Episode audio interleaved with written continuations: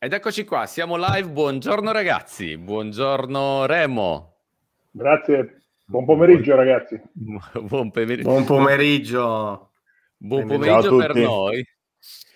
Ciao Graziano, ciao Stefano, buon pomeriggio per noi, ma buongiorno per te Remo, che sei dall'altro lato dello stagno, come si suol dire, sei negli States. Ciao Remo, Remo Mattei, dico sempre nome e cognome perché questi nostri Geek Talk diventano anche dei podcast che pubblicheremo sui nostri canali su iTunes, su Spotify, su Google Podcast, e quindi è importante dire chi è il nostro ospite del Geek Talk di questa giornata. Il Geek Talk che è sempre una chiacchierata un po' nerd, un po' tra appassionati di tecnologia sul tema per noi importantissimo, cioè l'open source, e di quanto l'open source abbia cambiato le nostre vite. Mi sa che su questo punto avrai qualcosa di molto interessante da raccontarci, Remo. Assolutamente. Remo, ci fai un po' di contesto, ci racconti chi sei e qual è la tua storia? Ma sì, in breve, nel 92, fine 92, mi trasferì negli Stati Uniti, dove... mi arruolai insomma all'università, a un college dove venni per imparare inglese. Okay. E da lì in pratica nacque tutto questo cascading, diciamo, dove ho imparato l'inglese, ho fatto il test TOEFL, che è in pratica un test per dimostrare la lingua inglese, e mi iscrissi all'università. All'università feci una laurea breve di 2 anni che completai in 1 anno e mezzo con enfasi in spagnolo e tecnologia. E alla fine del 18 mesi entrai nella Dean's List, che è una lista dell'università speciale dove per gradi, diciamo per... valutazione dei test, del profitto che avevo durante il curriculum anno, che in America si misura con un 4.0, quindi ogni corso, diciamo, da 4 è un accumulativo di tutti i corsi e ti danno questo grado. E in pratica mi laureai con un 3.97 e alla fine dell'ultimo semestre incontrai questa ragazza che si chiama Bonnie, e in pratica col fatto che le chiesi di sposarmi, il mio drop 4.0 calò un po' a 3.97.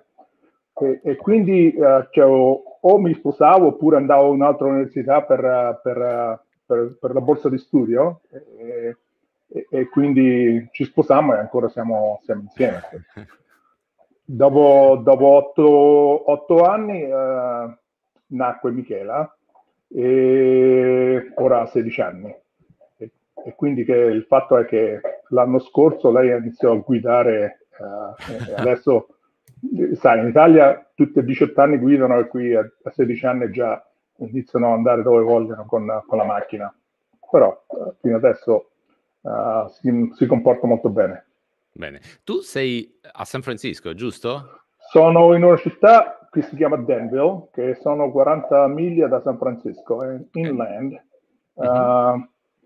Mi trasferì a fine 92, che inizia il corso di inglese, nel 93 a Provo, Utah, una città dove è bellissimo per studiare, però non c'è niente.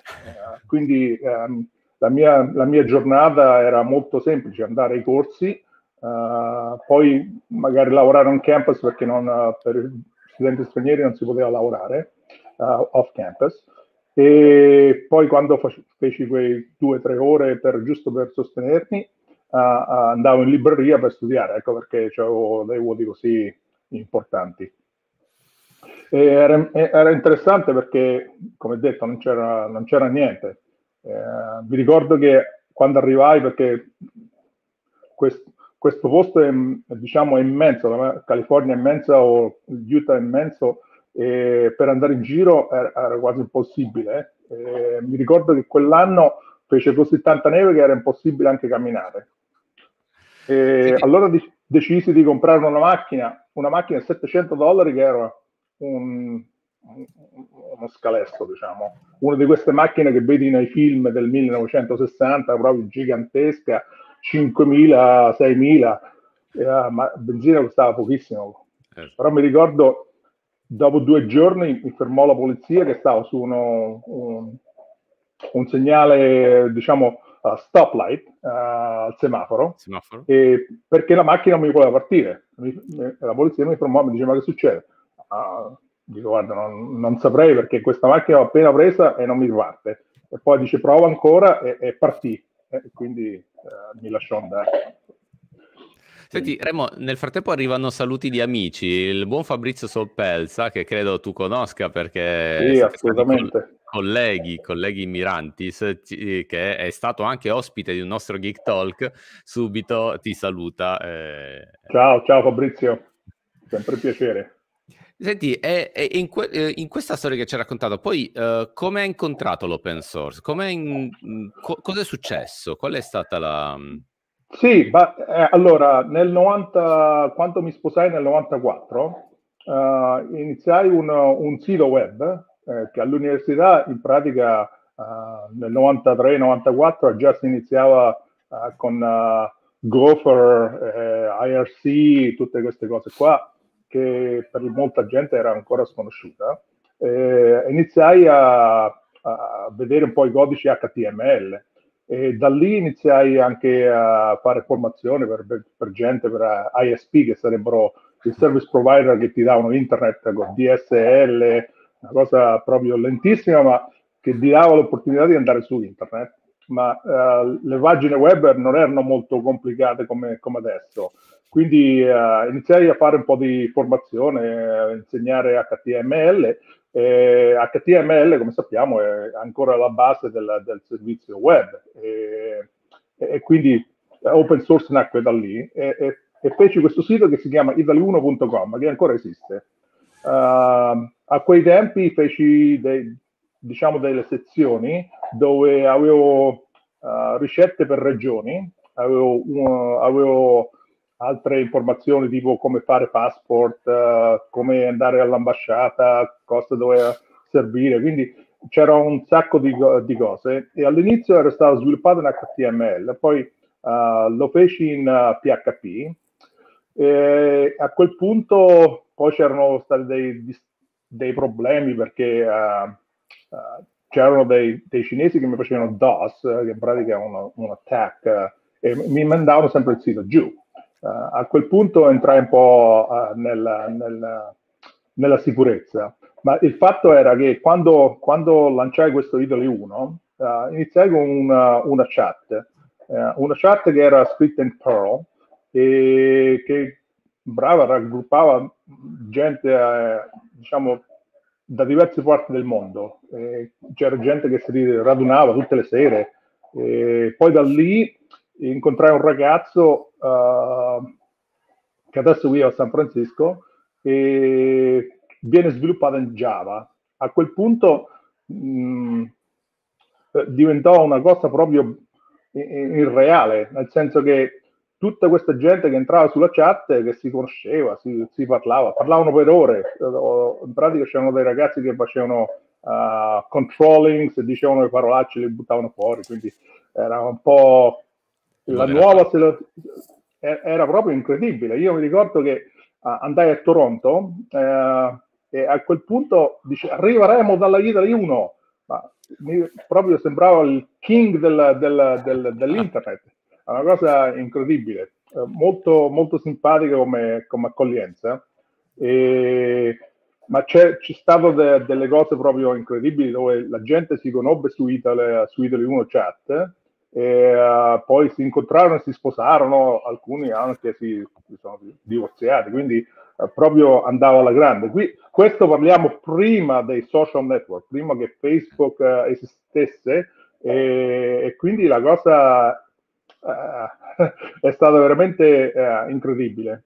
E da lì in pratica contribuì un po' a altri progetti, che sempre open source, e quindi feci questa Italy1, mi servì come servizio di lancio dove a Spoleto, dove sono io, in pratica sono cresciuto, ho lanciato alcuni servizi tipo web hosting in quella maniera dove la gente poteva utilizzare questo web service.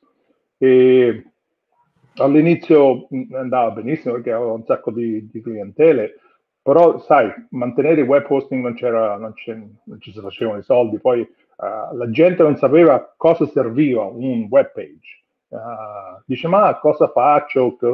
Dico, guarda, questo dispone in tutto il mondo, ma non riuscivano a capire l'importanza o la potenza che potesse avere questo di web. Ne parliamo nel 96-97, quindi tanti anni fa, quando ancora non c'era tutto questo hacking, diciamo.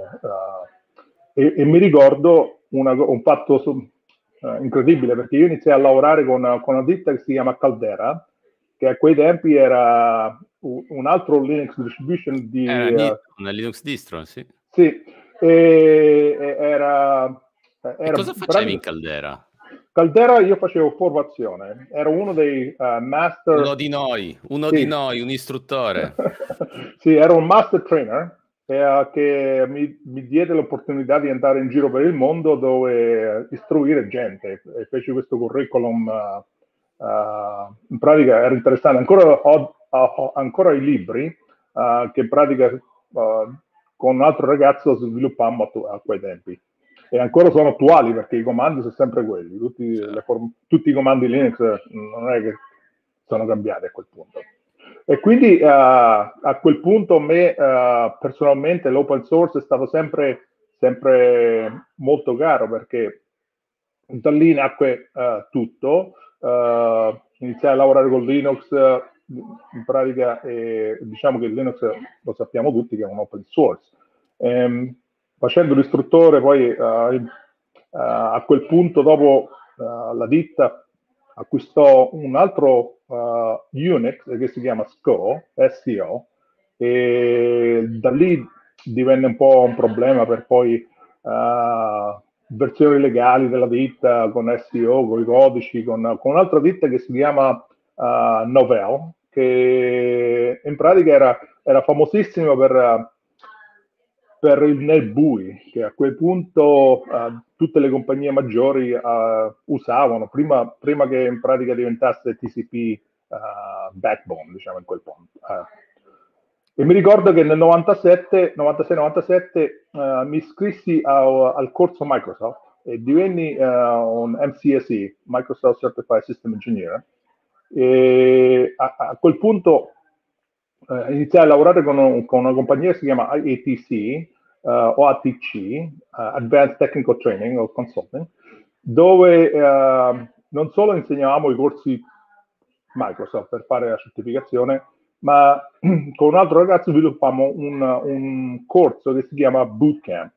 E nel Bootcamp, che durava una settimana, dopo che avevano finito il corso di Microsoft, in pratica c'era l'installazione della hardware, l'installazione del sistema operativo Windows, l'installazione del sistema operativo Linux.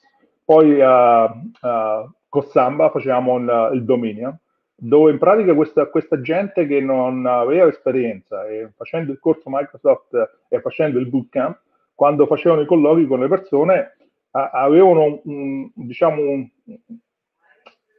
una visuale e un'esperienza di rispondere a delle domande per il colloquio e per prendere il lavoro. Quindi molta gente usufruì di questo servizio.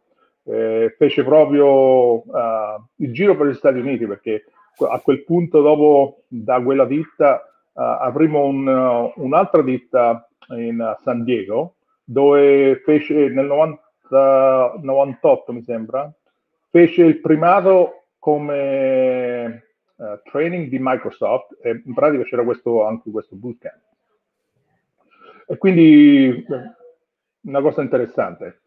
Ma la mia enfasi era sempre con sicurezza, quindi firewalls e queste cose qua con Linux. Ok, ma da lì poi sei passato per due grossi player importanti dell'open source. Uno, Mirantis, l'abbiamo nominato poco fa, dove è conosciuto anche il buon Fabrizio. E poi Red Hat. Tutto questo perché ti accomunava un po' la tua esperienza con OpenStack. È corretto? Sì, allora nel 2012, dopo 10 anni di Trend Micro, o Trend Micro come si dice in italiano, che fu un'esperienza proprio diciamo indimenticabile, perché il primo giorno che mi presentai al c'era stata una riunione di compagnia, mi presentai con il Mac e tutti quanti usavano il Windows. Dice: ma perché questo ragazzo o questa persona usa il Mac? E io ho fatto: guarda, io sono Microsoft certificato, però uso sempre Linux e Mac per, quindi divenne una cosa di compagnia, sapevano tutti chi ero perché mi presentai con questa macchina. E prima di allora feci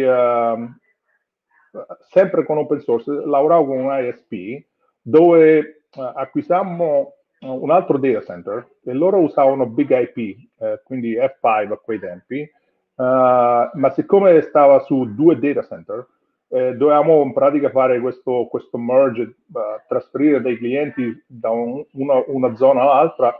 E mi ricordo che un giorno scrissi 1200 righe di IP tables e fece una cosa proprio i miei occhi alla fine della giornata non so come erano, però IP table. Mi vengono gli occhi a cuoricino quando dici IP tables, vero? Sì. Stefano? Sì. IP table è stato sempre carissimo ai miei occhi. In pratica io ho un data center dove ancora ho dei servizi. Uso per esempio Qmail, non so se vi ricordate Qmail. Sì, quindi sono sulla lista Qmail, sono uno di quelli che in pratica risponde alle domande che la gente ha. E quindi, ma mi ricordo perché Qmail open source 1.0.3, quindi sì, 1.0.3, sì. Quella versione lì. Ma in pratica tutto nacque perché lavoravo a Caldera e usavo Sendmail, ma Sendmail era un problematico perché usava spazi e tab che non andavano bene, quindi quando facevi ripartire Sendmail con il servizio formazione non funzionava. E a quei tempi poi mi iscrissi a una Sun Solaris Certification e conobbi quello che scrisse Postfix. Allora dico, va bene, mo passo da Sendmail a Postfix. Postfix, bellissimo, no?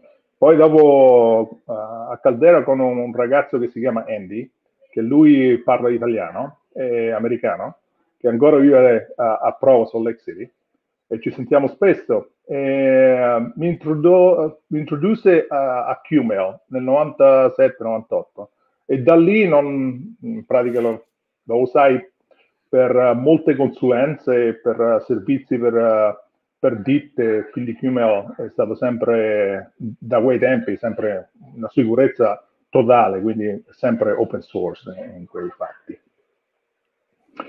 Wow.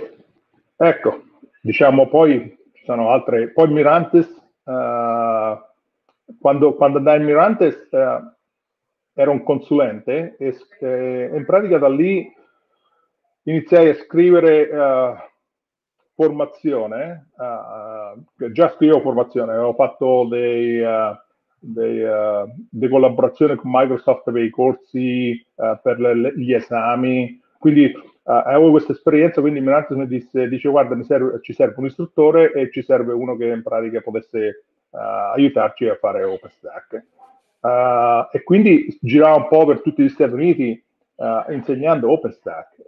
Parliamo del 2013, quindi all'inizio di OpenStack, quando ancora non era esplosa, però dopo un anno era la prima open source che raggiunge, in pratica elevò a 5 milioni di dollari un open source, quindi che era una cosa indimenticabile. Il problema di OpenStack è che all'inizio sembrava semplice, però includeva tantissime cose. Qui dovevi sapere storage, dovevi sapere networking, dovevi sapere firewall, dovevi sapere virtualizzazione. Quindi era un pacchetto proprio assolutamente molto difficile, specialmente se non sapevi Linux, a quei tempi era una cosa incredibile. Ma mi ricordo che insegnai un sacco di corsi e come molti sanno, c'era un OpenStack ogni due volte l'anno, dove c'era un gathering, e in pratica tu dovevi sommettere dei talk. E mi ricordo che era a New York, mi sembra, non mi ricordo esattamente dove, e ci stava questo ragazzo che stava presentando. Allora entrai, mi misi dietro ad ascoltare, poi lui quando finì venne da me e dice: "Ehi, ti ricordi di me?" Dico: "Ma sì, penso eri uno degli studenti che stavi nel corso che feci." Dice: Sì, dice: "Guarda, ti devo tutto a te, perché io non... Da lì in pratica iniziai a lavorare con OpenStack", e poi il fatto che poi dopo lui è stato assunto da Red Hat. Quindi è stato molto piacevole sotto il punto di vista in pratica di sharing, diciamo, condividere la conoscenza Linux e OpenStack con altre persone. Quindi è il fatto di open source, no? Che tu in pratica condividi con tutta altra gente, che dove possono imparare, è molto, molto bello, diciamo, in questo punto di vista. Wow. Eh sì, che bello. Guarda, innanzitutto voglio rimettere questo commento del buon Simone Dozza, che salutiamo. Questo live dovrebbe prenderselo History Channel, fantastico, bellissimo, perché veramente stai facendo un excursus meraviglioso che ci sta appassionando e catturando, quindi di questo veramente ti ringraziamo. A questo punto nel racconto che hai fatto, adesso sei in F5, giusto? F5, quindi load balancer, mondo dei bilanciatori, che comunque anche lì qualcosa nel contesto open source prende, anche se non è propriamente un'azienda legata all'open source. Però Gaetano, qualche anno fa F5 ha fatto un'importante acquisizione, no Remo? Cioè, nel mondo dell'open source ha fatto, come si dice nel poker, ha fatto all in con open source, no? Ma sì, allora, prima di arrivare a F5,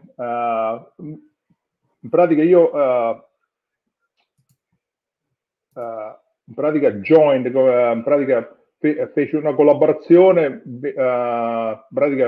lavorai per Red Hat, che è stato sempre nel mio cuore, perché anche dai tempi di Caldera, e io in pratica sono stato il primo Red Hat OpenStack Tiger Team, dove in pratica nel 2014-2015, una cosa del genere, e quindi è stato bellissimo, diciamo. Poi il Tiger Team viene dissolto, io me ne andai e iniziai a lavorare in un'altra ditta che si chiama Solenia, che anche questa in pratica per fatto di management di soldi non è stata molto, diciamo, è stata venduta, e in pratica a quel punto io adottai un'altra soluzione. Ma con F5, come Stefano ha detto, diversi anni fa ha acquistato, si chiama Nginx. Nginx è un open source non solo per load balancing, ma anche per il web server. Quindi dà un'opzione è una competitor di Apache, come tanti conoscono, e quindi è diciamo, un open source molto, molto popolare, specialmente anche Kubernetes. Kubernetes, dove un altro open source sviluppato da Google, e usa come ingress, usa Nginx. Ma il mese scorso, diciamo, siamo a febbraio, sì, il mese scorso F5 ha acquistato un'altra open source che si chiama Volterra, che in pratica usa la tecnologia Kubernetes sotto in pratica. Quindi sì, anche se F5 è, diciamo, è un closed source cloud per Big IP, diciamo che ci sono dei prodotti che sono open source, che vengono usati per diverse situazioni. E personalmente io uso Terraform e Ansible giornalmente, perché io sono, diciamo, sono uno SA, Solution Architect, dedicato ora a Microsoft e Walmart, che è uno dei negozi giganteschi per gli Stati Uniti. Conosciamo. Ma Remo, ma lì nella San Francisco Bay Area, questo movimento open source, visto che l'hai vissuto in prima persona dall'università in avanti, raccontaci un po', dai, facci un po' sognare la California. Ma guarda, io quando stavo negli Stati Uniti, che in pratica arrivai nello Utah, è stato sempre un po' difficile lavorare per diciamo, open source e anche trovare lavoro nella tecnologia, perché nello Utah era un po', diciamo, legacy, no? Come tutti quanti sappiamo. Adesso si sta sviluppando un po' più come l'idea di Technology 2, dove non solo Bay Area, ma anche Salt Lake City e Dallas e Texas stanno facendo un po' l'evoluzione di questo progetto, perché la California è molto costosa. Però quando io mi trasferì in California, a quel punto dissi: mamma, qui c'è una differenza di salario, diciamo, tra New York e la California incredibile. E poi magari dici: guarda, oggi non voglio lavorare più con voi, vado da un'altra parte. È molto semplice trovare lavoro, perché qua nel Bay Area ci stanno tante compagnie, molto startups, dove ci sono molto piccole, però ci sono anche molto grandi, perché ci sono, diciamo, Palo Alto, quando VMware, che sta a Palo Alto, poi ci sono molte ditte, Palo Alto Networks, ci sono una marea molto, molto grandi come sede centrale. Però molte di loro stanno usufruendo, per via delle tasse, tipo Texas oppure Salt Lake City, perché Adobe, per esempio, ha un ufficio gigantesco a Salt Lake City per il fatto delle tasse. Quindi Micron, non so se conoscete Micron, per le memory, e sta a Salt Lake City. Quindi la gente capisce. Poi originariamente Silicon Valley è molto, molto famosa sotto quel punto. Ma diciamo la Silicon Valley 2, 3 o 2, dipende come lo vuoi giudicare, Texas e Salt Lake City stanno su quei livelli adesso. Quindi. Veramente interessante. No, è bello perché noi ovviamente da qui riceviamo, ci aggiorniamo, ci informiamo, però sai, vissuto lì, calati nella quotidianità, ovviamente con il network di professionisti e di colleghi che avrai sviluppato in questo tempo, il grapevine, no? Che si sente, ti permette di essere sempre aggiornato e al tempo stesso di sapere, di avere sempre nozioni di prima mano su questo tessuto connettivo che sta alla base di tutta questa information technology americana, di cui noi ovviamente usufruiamo, leggiamo, utilizziamo, ma che non viviamo come vivi tu. Quindi per noi stiamo ascoltando un po' anche un po' invidiosi. ma guarda, a cominciare da quel sole che filtra da quella finestra là dietro che conosciamo. Sì, qui si chiama...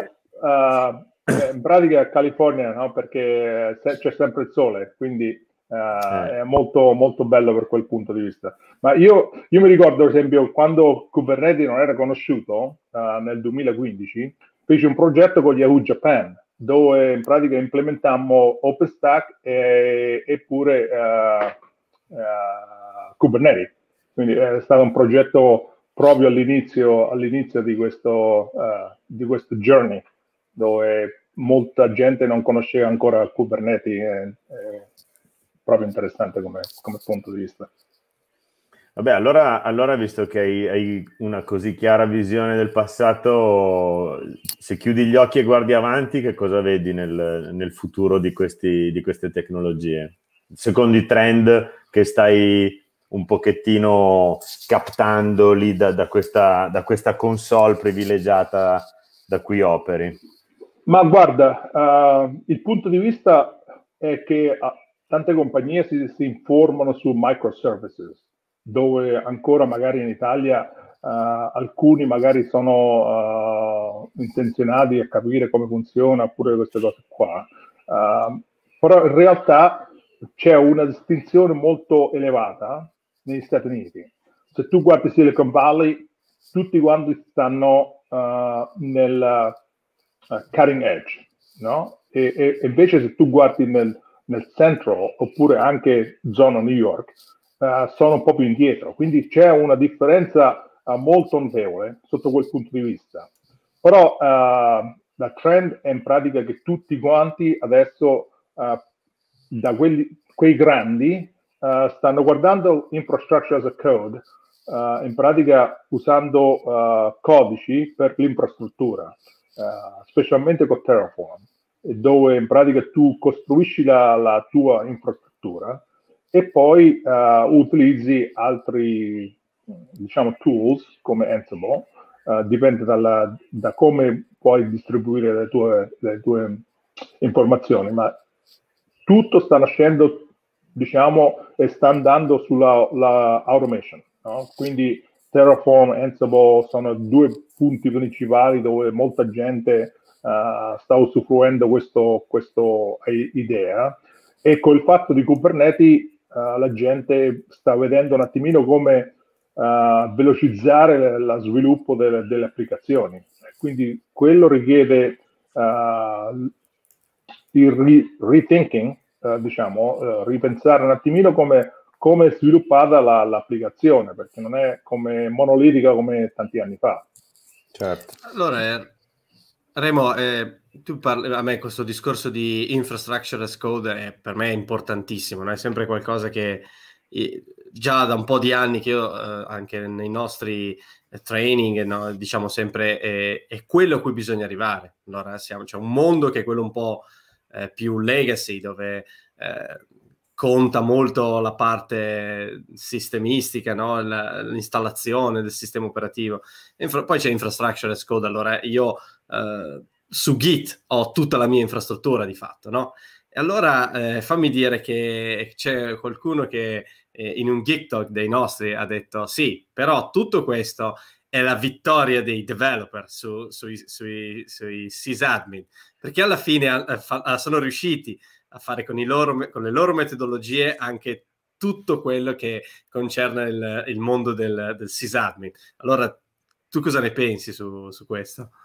Ma guarda, ne stavo parlando con un altro collega l'altro giorno, dove in pratica ci stanno tre categorie, no? DevOps, SysOps e NetOps, right? Quindi, però il DevOps in pratica diventerà un merging con il SysOps o operator, right? Come lo chiamano nell'OpenStack, right? Quindi c'hai i developers, c'hai gli operators e c'hai in pratica quelli che fanno l'amministrazione, no? E a quel punto GitHub, dove io ho un account GitHub e il mio ID è ITLinux, che in pratica IT in pratica era per IT, però in pratica lo potrei usare come Italia. No? Linux. Quindi c'è molto a quel punto. Mi ricordo che volevo comprare ITLinux.com e lo digitai su Google e il giorno dopo era sparito, perché l'avevo acquistato. Rimasi così, però ancora il GitHub ce l'ho e ci sono tante delle mie cose che ho scritto con Ansible e Terraform per OpenStack. Però il fatto è che quando, ritornando alla tua domanda, Stefano, il DevOps è diciamo che una volta era un silo, che c'era una separazione tra DevOps e System Administrator. Oggigiorno la cosa è molto più semplice, perché ci sono delle collaborazioni che non esistevano 5, 6, anche 10 anni fa. Quindi diciamo sì, diciamo la rivincita del DevOps, però tanta gente non è che scrive i codici, quindi loro usufruiscono di questo, nel senso come collaborazione. Io scrivo i codici e poi sono io a verificare se quella funzione funziona, perché se io faccio un codice di sicurezza, a me non interessa come è stato costruito l'infrastruttura, ma mi interessa come funziona da parte della sicurezza. Quindi c'è questa collaborazione che tra tutti i gruppi che non esisteva tempo fa. Feci un progetto molto grande in Germania, con Francoforte, per uno stock exchange. E parliamo del 2016-2017 e in pratica c'è una collaborazione di questa compagnia tra sicurezza, che erano in pratica silo, però loro implementavano OpenStack con AWS, che è in pratica Amazon, e VMware e KVM. Quindi c'era proprio un inizio di un'era che oggigiorno magari in molti cloud sta diventando di comune accordo, ma a quei tempi non c'era, 5-6 anni fa. Quindi questa visione si sta espandendo sotto quel punto di vista. No, molto chiaro. Vale il discorso che i sistemisti, quindi i sysadmin, subiscono un po' rispetto ai developer il modello e quindi cioè, tra la classica come dire, diatriba tra sistemisti e sviluppatori, il modello del infrastructure as code porta nella direzione dei dev, quindi era proprio il tema che accennava Stefano, che è stato anche una bellissima chiacchierata in un Geek Talk col buon Marco Ditri, ma il punto è che se i dev non hanno, o comunque il DevOps, la figura del DevOps non ha quelle competenze di security che hai detto tu, Remo, molto chiaramente, di logica infrastrutturale, non puoi mettere in piedi qualcosa che abbia un senso che sia adatto al mission critical, al business critical, e quindi è un equilibrio molto delicato, quindi sì, DevOps, ma come sistemisti, come sysadmin, vorremmo, come dire, padroneggiamo chiaramente il modello dell'infrastructure as code, ma è una diatriba molto calda, ecco, mettiamola così. Sì, secondo me questa sottiglianza si dividerà in due categorie, come stavo parlando con un altro ragazzo, dove in pratica c'hai app o dev app e sys app, no? O DevOps in quel senso, perché in pratica quello che sviluppano le applicazioni, a loro interessa solo un'infrastruttura che non gli può importare di meno, all'importanza che loro, quando vogliono provare questa nuova app, queste nuove funzioni, c'è una piattaforma dove possono usarla. Quindi non interessa come è stata costruita. Però, guardando su DevOps e SysOps, noi dobbiamo creare una piattaforma che è possibile fare questo e nascondere quello che non è importante per l'app apps, no? In quel senso. Però Remo, l'hai detto anche lì, un altro punto che hai toccato in modo perfetto, miratissimo, è il time to market della nostra applicazione, la velocità con la quale possiamo portare la nostra applicazione, il ciclo di vita della nostra applicazione. Oggi le soluzioni che abbiamo, Kubernetes e tutto quello che gira intorno, il microservices, diventa ipersensibile, e dato che più velocemente portiamo un'applicazione in produzione, la portiamo sul mercato, più può essere proficua la cosa, può funzionare. Allora quell'elemento che hai detto tu è fondamentale, quindi il time to market. Dall'altro lato, ribadisco, tutto questo va fatto con la sicurezza, con quindi i livelli di security, la componente che può scalare nel modo giusto, che è soltanto una profonda conoscenza del mondo sysadmin può garantire. E lì torniamo a quello che dicevi tu, come OpenStack devi conoscere lo storage, devi conoscere il networking, devi conoscere la virtualization, devi conoscere il software defined network, software defined storage, il load balancing e tutto quello che gira intorno a questo mondo. Quindi sono tanti elementi che si mettono insieme, ed è bello sentire come sono elementi comuni, come ce li hai descritti tu in California, ma non solo, cose che stiamo incontrando, e oggi sta partendo bene anche qui nel vecchio continente, devo dire. Senti, ma ogni tanto tornerai in Italia a fare una, ovviamente pandemia esclusa, ogni tanto tornerai in Italia a fare una vacanza?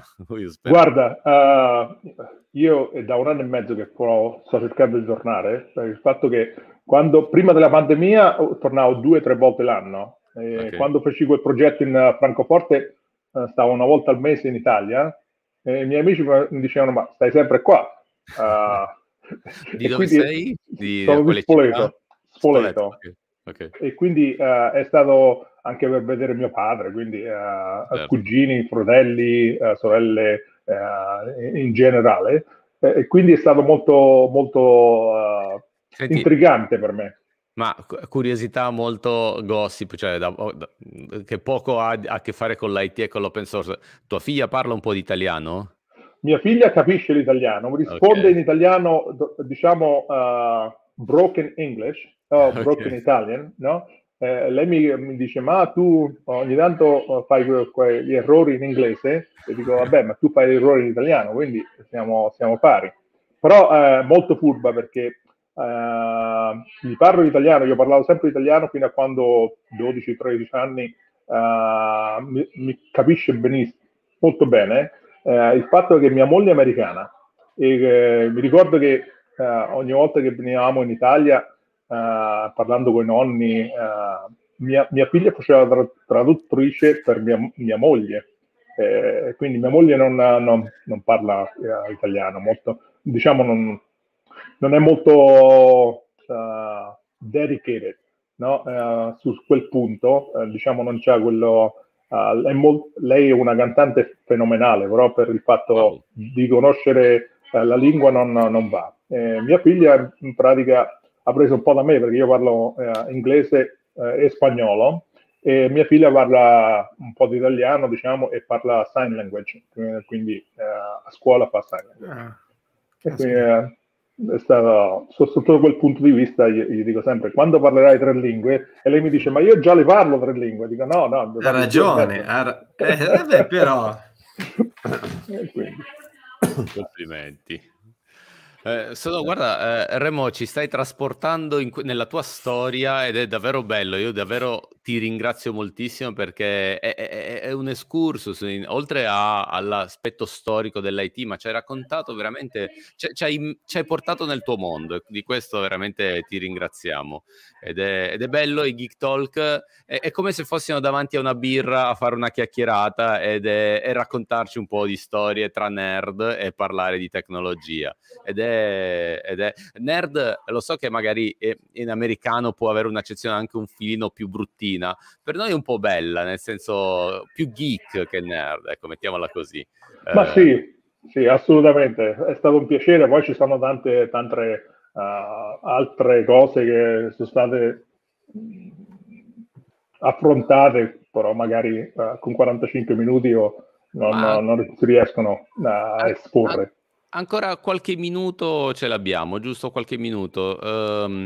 Mi piacerebbe, è molto bello anche il tuo curriculum, nel senso che hai fatto parte di tante aziende importanti, tante company, ripeto, da Red Hat,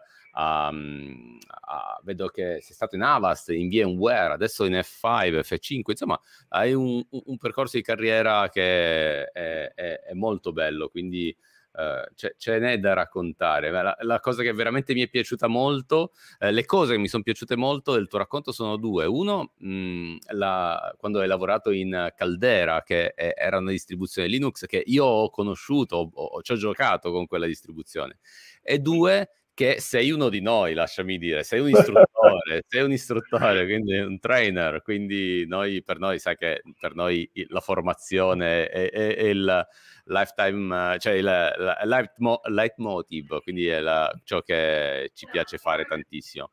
E quindi l'essere parte del mondo degli istruttori, divulgare, condividere conoscenza, per noi è tutto. Anche questi Geek Talk vogliono essere anche un momento di condivisione, quindi è bello anche per questo. Assolutamente, guarda, io da tutti i corsi che ho fatto, ne ho fatti tanti, diciamo, iniziando da Microsoft, ho sempre imparato qualcosa di nuovo da gente che in pratica frequentava il corso. E quella è la cosa che diciamo ti aiuta a fare discussioni con altra gente molto importante sotto quel punto di vista. Adesso che sono un SA, c'è sempre quell'idea che la formazione è una cosa molto importante, perché tu diciamo usufruisci di questo tool per apprendere altre situazioni che possono aiutare te e altre ditte a essere esposte e aiutare come troubleshooting o come suggerimenti sotto quel punto di vista. Quindi è molto molto importante la formazione. È molto vero. È quello poi che hai detto... il network che crei in aula, no? Tutto questo tessuto connettivo che si forma tra e ovviamente, perché la relazione si è docente-allievo, però alla fine si è tutti nello stesso mercato, si è tutti nella stessa industria, quindi la crescita, come dici anche tu prima, è sicuramente reciproca, e non sai mai poi la persona che hai avuto in aula dove te la ritrovi da lì a X anni, no? Che magari è in un ruolo, magari ha fatto una crescita professionale molto importante e ancora si ricorda che alla fine ha questo, diciamo, piccolo debito di riconoscenza, perché le prime nozioni di quella tecnologia gliele hai insegnate tu. Quindi è una cosa che ritrovi anche un pezzo di te stesso nel lavoro di quest'altra persona, quindi è sicuramente molto affascinante. Sì, Graziano, specialmente... quando stavo a VMware, che VMware ha acquistato API Networks, che è in pratica un load balancer, stavo in il mio account manager dice: guarda, devi fare questa call per aiutare questa università in Canada. Ho fatto bene. E la cosa bella è stata che una persona che stava nella call, che io non ho sentito da molti anni, si ricordava che io gli ho insegnato OpenStack 4-5 anni prima. Io non neanche ricordavo questa persona, però è stato importante perché dopo lui ha diffuso che ero stato il suo istruttore OpenStack, e c'è stata una zona tipo Wyoming, che in pratica dice: guarda, arriveremo il conoscitore di OpenStack. E quindi è stato molto come sorpresa, ma è stata bellissima sotto quel punto di vista, che la gente, se si ricorda, significa che hai fatto un buon lavoro. Molto vero. Come no. Bellissimo, bellissimo. Wow, bella davvero. Fammi aggiungere anche una cosa, Remo, che è sempre sul training, no? Che tutte queste cose che abbiamo detto oggi in questo talk, che sono infrastructure as code, microservices, è tutto bellissimo, è lì che dobbiamo andare, anche le aziende che ancora oggi sono un pochino reticenti, però non sono competenze che arrivano così, no? Quindi sì, poi ci sono tanti modi di fare training, però c'è un gap, o almeno in Italia oggi noi vediamo questo, in Europa c'è questo gap. Allora, e molti hanno un po' di paura anche andare su queste tecnologie, ma perché spesso non le si conoscono. Quindi il rischio è quello di rimanere indietro. Quindi, anche perché, fammi dire, che lavorare con Kubernetes, allora OpenStack è stato un bel salto. Allora io mi ricordo quando dalle virtual machine, quelle normali, siamo andati su OpenStack, è stato un salto e faceva paura. Allora astrazione, tutti abstraction layer, e faceva un po' paura. Ma qui è un doppio salto mortale, perché qui tutto quello che hai imparato fino ad ora, non dico che lo butti via, ma è un modo nuovo di lavorare. Allora il tuo, come si dice, il day by day con Kubernetes o con qualche altro, o pensare, non vado a fare quella cosa, ma preparo Ansible, preparo Terraform e loro lo faranno. Allora prendo quasi tutto quello che ho fatto fino a ieri e lo uso. Mi serve sicuramente, ma devo imparare a fare una cosa nuova. E quindi c'è tanto da studiare, no? Fammi dire. Sì, allora vorrei aggiungere un'altra cosa, che c'è un talk che devo fare in compagnia, Documentation as a Code. Non so se voi l'avete mai evaluated, no? Sì. Quindi uso un diciamo, si chiama ASCII Docs. E quindi trasferisce i tuoi codici text su PDF o HTML oppure in una serie di formati molto interessanti. Però il vantaggio è che tu lo usi come infrastructure as a code, lo metti sul Git, su tutti i clear text, e ti genera questa documentazione. Quindi è una cosa interessante, magari se non l'avete esplorata o explored, da vedere. Fermi al Markdown, quindi sì, il Markdown, diciamo, c'ha un po' di limitazioni sotto punti di formazione quando tu fai il documentation. Ma ti do un esempio: nel 2017 a Boston con OpenStack c'è stato Air Force, dove ha ridotto dove ha implementato ASCII Docs. E in pratica, quando la gente faceva formazione, gli generava automaticamente i corsi di documentazione per fare la formazione, e usando ASCII Docs. Quindi è una cosa proprio interessante, perché se text ti genera questo curriculum sotto quel punto di vista, ti genera la grafica. Quindi se tu dici da A a B, da B a C, da C a D e D riporta a A, ti fa la grafica, no? Facendo solo il testo, proprio è grandioso, grandioso. Poi io seguo un po' su Twitter tutti questi tanti profili, tante persone che fanno documentation, oppure che per Kubernetes, oppure che fanno, adesso c'è questo va tantissimo questo ruolo di developer advocacy, no? Sì. Che è importantissimo nelle community, e allora sei senior, allora sai anche lavorare su qualcosa che non è strettamente scrivere codice, ma fare advocacy proprio. Allora lì, tutte queste tecnologie che stai dicendo tu sono importantissime, no? È veramente, c'è un'esplosione di tante nuove sfaccettature del nostro lavoro che prima non c'erano, che sono veramente super interessanti. Grazie, Remo. No, non è un problema. Volevo aggiungere un'altra cosa che tu hai sottolineato, che la gente passava da KVM, oppure diciamo bare metal, macchine che poi usando virtualization con KVM, oppure andando su OpenStack. Il fatto che OpenStack sia in declino è perché la gente pensava che era troppo complicato, e quindi dice: mo inizieremo a usare Kubernetes, che è molto semplice per fare un applicativo semplice. Ma quando inizi a fare un applicativo molto più complicato, microservices, diventa complicato anche come OpenStack, forse anche più sotto quel punto di vista. Quindi la gente è importante che assuma un consulting che gli dia la direzione giusta per il loro monolithic application, no? Che in pratica dovrebbero eliminare questa applicazione monolithic oppure legacy per andare sulla modernizzazione in quel punto di vista.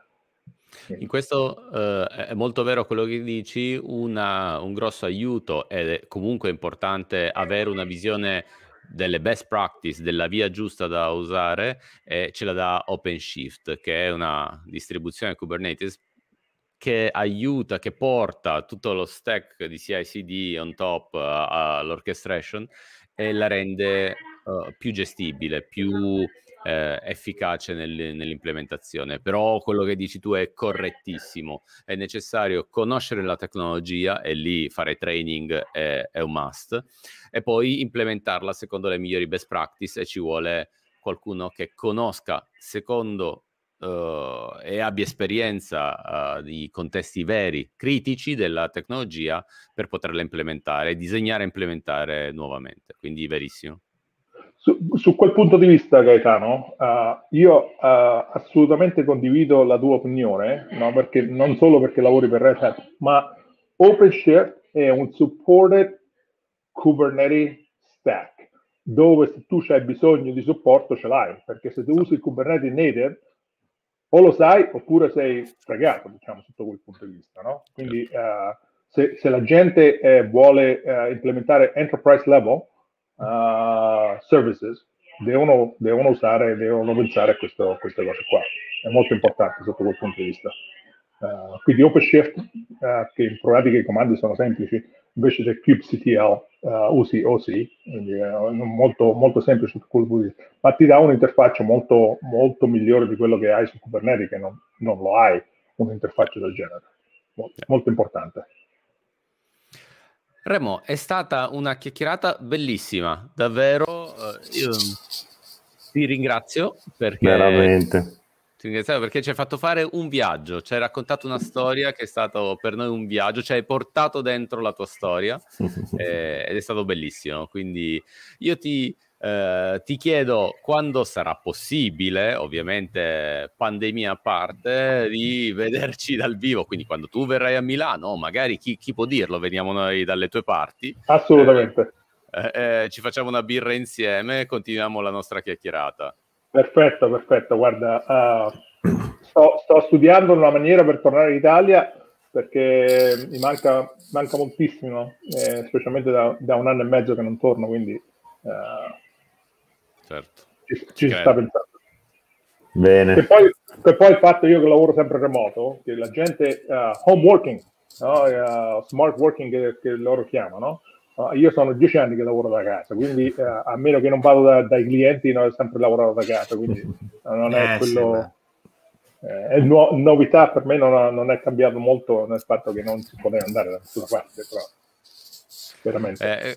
Piovono ringraziamenti, grazie a tutti, è stata una chiacchierata davvero interessante. Prima Simone, complimenti, buona serata, interessantissima. Guarda, è stato un successone questa nostra chiacchierata.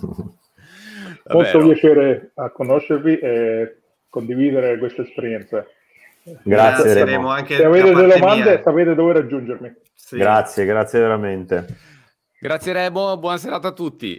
Grazie a tutti i nostri ascoltatori. Ne è arrivato un altro pazzesco. Grazie a tutti. Ciao. Grazie, ciao.